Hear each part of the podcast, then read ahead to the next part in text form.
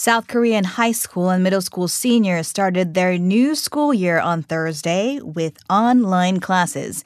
Younger students will start gradually in phases next week, but teachers, students, and parents alike were a little bit confused and concerned in the lead up to it. So, how effective will these online classes be? How is the novel coronavirus outbreak reshaping education right here in South Korea and worldwide? To discuss further, I'm pleased to welcome Professor An Miri from the Department of Educational Technology from Hanyang University in this studio. Thank you so much for being here, Professor An. Well, thank you for having me. So, the Education Ministry did decide that we would start with online classes for the first time ever in the country's history uh, this week, and it happened on Thursday. Um, first of all, how would you evaluate the overall uh, management of the situation by the Education Ministry so far? Well, um, there was a pandemic, so uh, nobody was ready. Two months ago, we didn't think uh, we would open school in this way.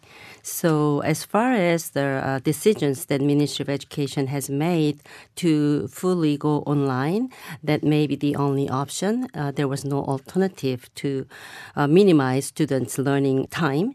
Uh, however, some uh, more preparation could have been done if they had given a month or a longer term to prepare. Uh, they were uh, actually extending weekly mm-hmm. as uh, opening of the school, and the teachers and students were standby every, you know, maybe next week, right, etc. Week by week. So they didn't really have time to do a full online course preparation. Uh, and that's something that we kind of, um, you know, hope that it wasn't uh, done this way. Mm. Uh, but this is the best for now. So certainly, uh, we saw some initial reporting about how it went on Thursday. Um, there were some issues with server connection interruptions, given the massive amount of students also logging in. Um, the government also kind of left it up to the teachers to decide whether they want to go full online live or to record something uh, previously uh, so that the students can just watch it without having to worry about online connection. Um, um, so, just kind of initial impressions of how it's going so far. Do you think we're kind of on the right track? Oh, well, um, you know, everything will actually, everyone involved will actually uh, experience stress from providing and receiving such an online course because we've never done this way. Uh, they were concerned about networking and connection to the server. But online education, online learning, that's not the whole thing. The actual thing is that whether there will be learning happen and whether uh, the students and the teachers will be assess the progress of their learning. Mm-hmm. So, well, first for maybe a, a, week or two, there will be time for adjustments, uh, and hopefully within a few weeks we will be on track to uh, provide and experience learning through online. So, Professor An, you have been researching in depth uh, on e learning and smart media for education uh, at Hanyang University. Elementary, middle, and high schools will resume in phases, as I mentioned, but with online classes. So, uh, how are schools and teachers ready for digital classes in your view, and where does South Korea stand in terms of online learning? Well, good question. First, uh, how are schools uh, and teachers ready for digital classes? In Korea, the infrastructure and the teachers are the best. The teachers f- top 5% of our population actually goes to college of education uh, to be trained to be a teacher so they are the top so they uh, although they lack some uh, preparation time uh, within two three weeks they will be okay um, they need a system to uh, record and deliver uh, the contents, but it's not only uh, how to actually put the contents online and deliver.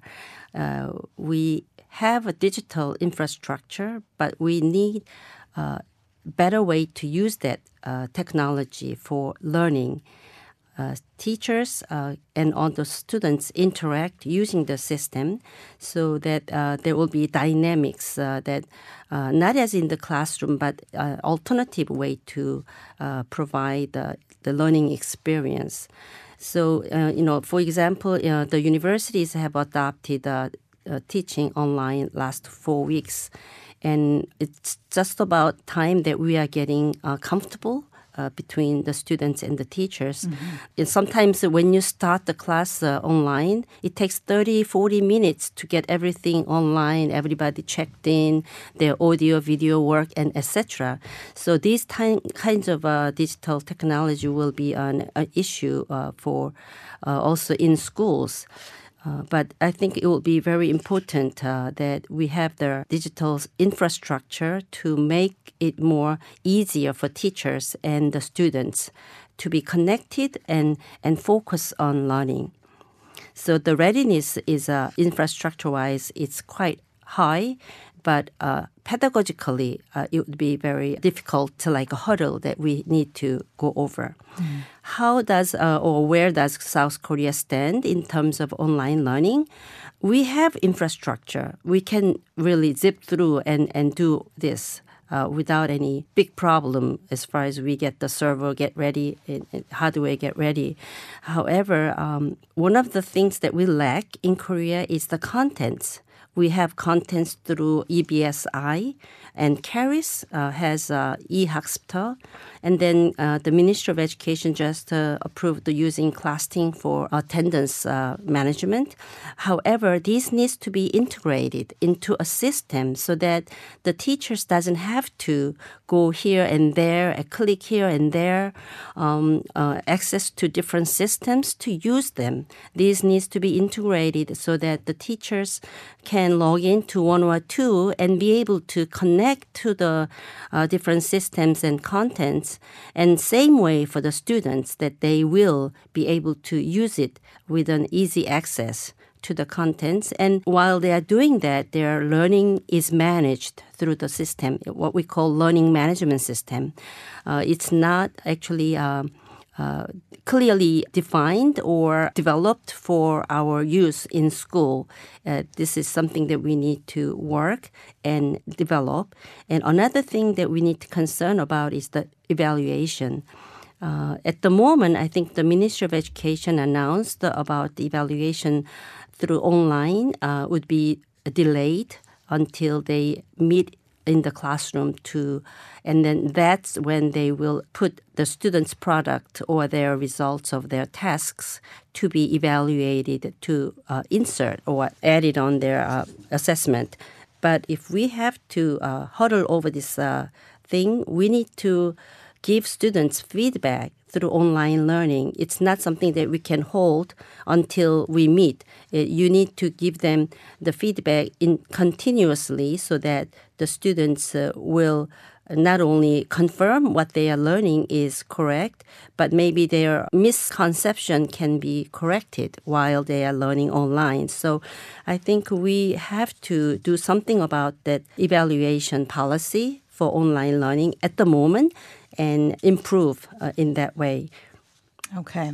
We'll uh, put a pause there for now, uh, Dr. An, and let's go ahead and bring a second voice, this time from uh, the field in teaching kindergartners here in Korea. Don Lee uh, is on the line. Hello, Don. Hi. Thanks for your time this morning. I understand you've been teaching four to five year old students online since February due to COVID 19 concerns. So, could you tell us a little bit about kind of your setup there? Is it a live streaming or a different method? Um, that's right. So, we've been doing uh, whole group live sessions as well as small group live sessions and one on one live sessions as well. And then on top of that, we create content daily about four to five videos a day, which are content related. For example, literacy, numeracy, we do storybook read alouds, and then creative fun activities. And we make them into um, videos that we post online each day. Wow, that sounds like a lot of work. How has that been for you as a teacher? Um, it has been a lot of work. Uh, we've been reinventing the wheel early years professionals um, for the last few weeks. So um, each week has been a little bit different. We had to tweak here and there. Um, but for now, since we've been doing it for a few weeks, the teachers have been able to figure out a routine and how to do it. And for the parents among our listeners, how have the students been responding to the online class setup? So it's about 50 50. Some students participate in every single activity and they come in for all of the group life sessions. And then some kids we haven't heard from um, throughout the period, but usually they will send us emails of um, responses or their child doing the, the activity or video responses. And then we've been using an online platform called Seesaw where we post our videos. So the students each have their own student journals and they can post their response videos or the activities that they've completed on that platform as well. Any tips or advice for the Korean teachers who will be starting or have started recently online classes uh, this week and next week? As far as tips go, I think the main thing is being flexible, um, being okay, not knowing how things go at the beginning. I think the live sessions have been the most beneficial because parents sort of want their child to be connected socially even though we're doing the social distancing. So the online method allows the child to interact with their teachers and even peers, and you can kind of facilitate what they're learning and assess that they are doing the activity. So could you, uh, before you go, kind of give us a sense of how these live sessions actually work, especially for kids in four, that four to five year old range? Right. So one of the struggles, main struggles, is that the children at four to five years old, they are not technologically equipped or adept at this point. So the parents usually set up a Zoom meeting. We set up a schedule and then they join in and set up a computer or a device. And we sign them up for the whole class sessions. All the kids come in and they come in. We have them muted at the beginning. We usually give them cues of if you want to answer this question, touch your nose, touch your head, and then we'll unmute um, certain students at a time so that we can kind of manage the noise going on and things like that. Um, for group sessions, it's a little bit more structured and smaller groups. So we kind of tell them, please make sure uh, you stay quiet until it's your turn to speak. So we kind of go through like a turn taking approach with that. Wow, that sounds very, very interesting. Thank you so much for your time today. No problem. And that was Don Lee, a teacher from an English language kindergarten here in Seoul. So, uh, Professor An, just want to hear kind of your uh, impressions of, of our conversation with Don there. Oh, well, uh, it's very amazing to have online class with four and five year old. Um, Indeed. And I can see that uh, the teachers are doing a lot more work uh, to prepare for, to make that available and, and possible. I think uh, we can also learn from it is that uh, the live session of online is very important, and I think teachers and and the students, especially this is the beginning of the semester uh, in. Uh, in Korea, so uh, first time uh, meeting classmates and the teachers would be very uh, important, mm-hmm. and and her advice as uh, being flexible uh, is uh, very notable that it, we need to be flexible for teachers as well as the students. And the student needs to be flexible and be mindful for the teachers as well that right. they are going through this uh, very difficult time with uh, something that they have never done. Yeah. And so we are learning together. We're all mm. in this together, yes. indeed. Mm. Let's go ahead and bring in a third voice to our conversation. We're now joined by Dr. Gloria Tam on the line. She is the Associate Dean of Professional Learning and Development at the Minerva Project. Hello, Gloria. Hi, everyone. Hi, Eunice. Hi, Professor In. Oh, hello. Thank you so much for joining us. So, Dr. Tam, uh, Recently, you co wrote an article titled Three Ways the Coronavirus Pandemic Could Reshape Education, and it's posted on the website of the World Economic Forum. Um, and in it, you mentioned that COVID 19 can become a catalyst for educational institutions worldwide to search for innovative solutions in a relatively short period of time. So, this is something I think a lot of us are thinking about. How will the world change once we, uh, we have COVID 19?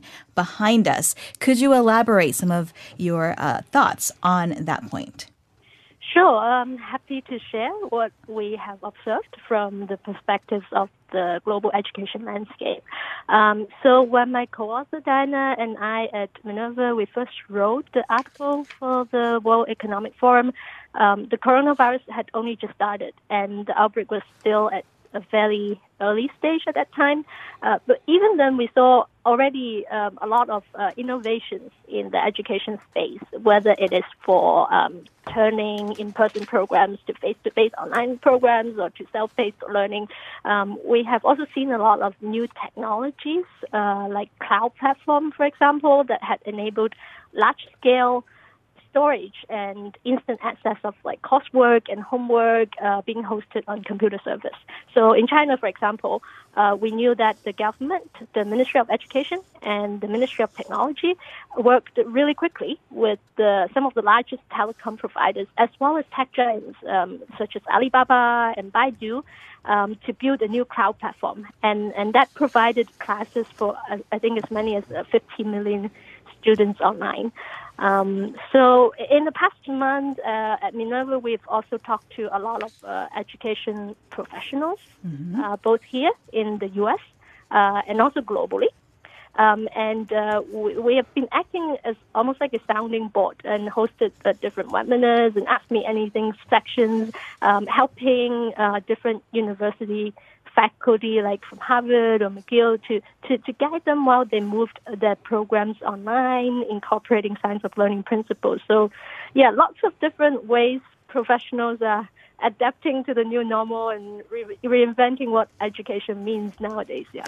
Right, absolutely. And um, I mean, we're obviously broadening the scope here according to an OECD estimate as of March 31st of this year. 89.4% of total en- enrolled learners are being affected uh, by these countrywide school closures. And if you're wondering how many people that is, that is 1.5 billion students. So, um, in your article, Dr. Tam, you talk about a concern, and that is the digital divide. You touched upon kind of what mm-hmm. China is doing to address that problem, but obviously, mm-hmm. not all countries have the same uh, infrastructure and online access as countries such as South Korea does. So, could you talk a little bit about that? Could we see the digital divide also dictate the quality of learning across socioeconomic mm. levels? Yeah, yeah, really interesting question, and I would love all of us to sort of think about and pay attention to this. Um, as a, it could be a case where more vulnerable students uh, could be more heavily impacted uh, by this sudden shift of uh, teaching modalities. And two main concerns I see. Uh, one is just about the access to infrastructure. Um, this includes anything from sort of like purchase of equipment, laptop, audio headsets, uh, all the way to learning softwares or or even internet connectivity.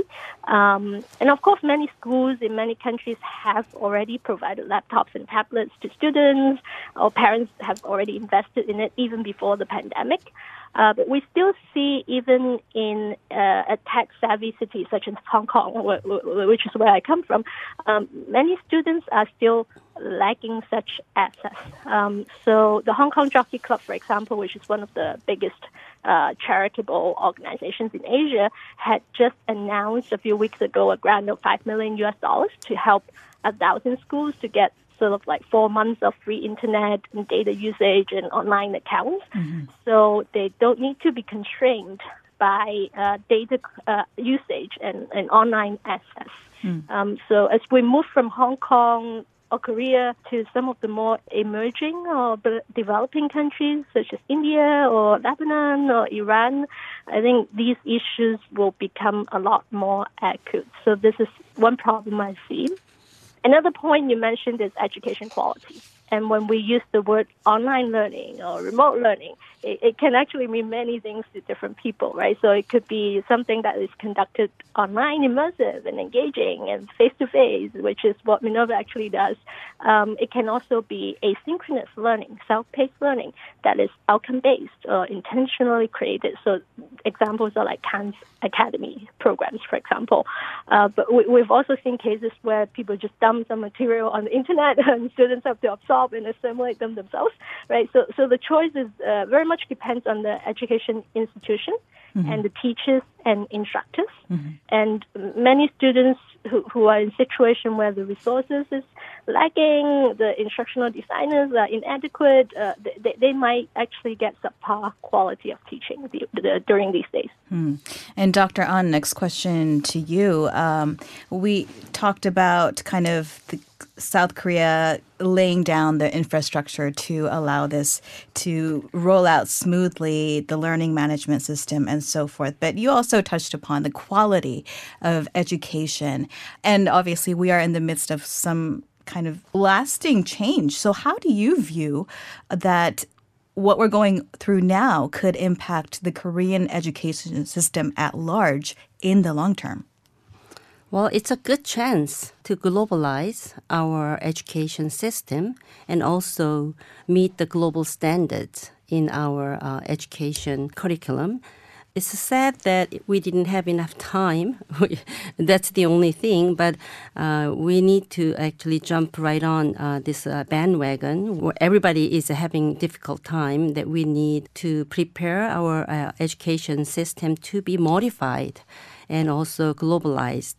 There are many good examples that Dr. Tam mentioned and we can benchmark a lot of things, especially using the technology. We have the good system, but we're not using it in a way that is more effective and and and uh, efficient for the learning part that we really have to focus. Uh, that's right. We are actually uh, emerging to a new normal that uh, it's same for the education. Uh, we need to even if we go back to classroom teaching after this COVID nineteen is over, mm-hmm. Uh, we are not going back to full time classroom learning. We need to combine and blend this online learning and flip learning and use more digital technologies to be uh, focused on learning part and, and also collect the evidence of students' learning progress so that we should not be concerned about uh, online evaluation, whether it is something that uh, we distrust uh, whether students work or maybe someone else did the work or the testing uh, is uh, done uh, illegally. So um, we we have to uh, consider uh, that, and I think. Um, it's easier said than done. It's a big chance for us if we go back to the basics to provide uh, learning for all students, meaning that all means there are global standards as Sustainable Development Goals and EFA goals have so that uh, if we go back to where uh, korean education system is and, and put on top of that uh, we build our own uh, global uh, standards on korean education system i think we have a very good chance of uh, excelling in our education and Dr. Tam, I want to uh, expound on that uh, based on what Professor An just talked about too. Some of the themes, what do you think are some of the themes that uh, educators should consider given that the new skills that students should have in this world where we could see big changes like this? It's really become quite an unpredictable world, I think, uh, given COVID 19 and, and other things as well, such as uh, global uh, climate insecurity, too. Yeah, sure. I, I think it's a, a really interesting time to pivot uh, as um, in in a situation like that. Um, people are more open to new ideas, uh, coming in with fresh perspectives. So definitely, a lot of education professionals are starting to think more deeply how to incorporate technology to enable learning, and both students and parents are becoming more receptive to those technologies as well. So I agree completely with Professor An's will not completely go back to just the traditional way before. Even if uh, classes go back to normal physical classrooms, we'll see some of these technologies, um, such as having online face-to-face coaching and office hours, uh, or, or, some of the more immersive active learning uh, methodologies, or you know some of these animated videos that um, uh, professors or teachers send to the students. These, I think, will continue to be used throughout um, in a more like hybrid version um, um, uh, that will be added to tradition, traditional learning. Um, and I really like what Professor An said about impact measurement, outcome assessment, and tracking. So uh, some of these online technology has enabled that to happen, and just hoping um, that uh, intentional outcome um, tracking will continue to happen in the education world. It's an important topic, one that we'll be talking about for sure for days to come. We will have to leave it there for now, though. Thank you so much to you both for joining us in this forum discussion today. Thank you. Well, thank you so much, and it was a pleasure. All right, and that was Dr. Gloria Tam, Associate Dean of Professional Learning and Development from the Minerva Project, as well as Professor An Mi-ri from the Department of Educational Technology at Hanyang University. We'll be back with FYI to uncover the stories left behind the headlines you don't want to miss.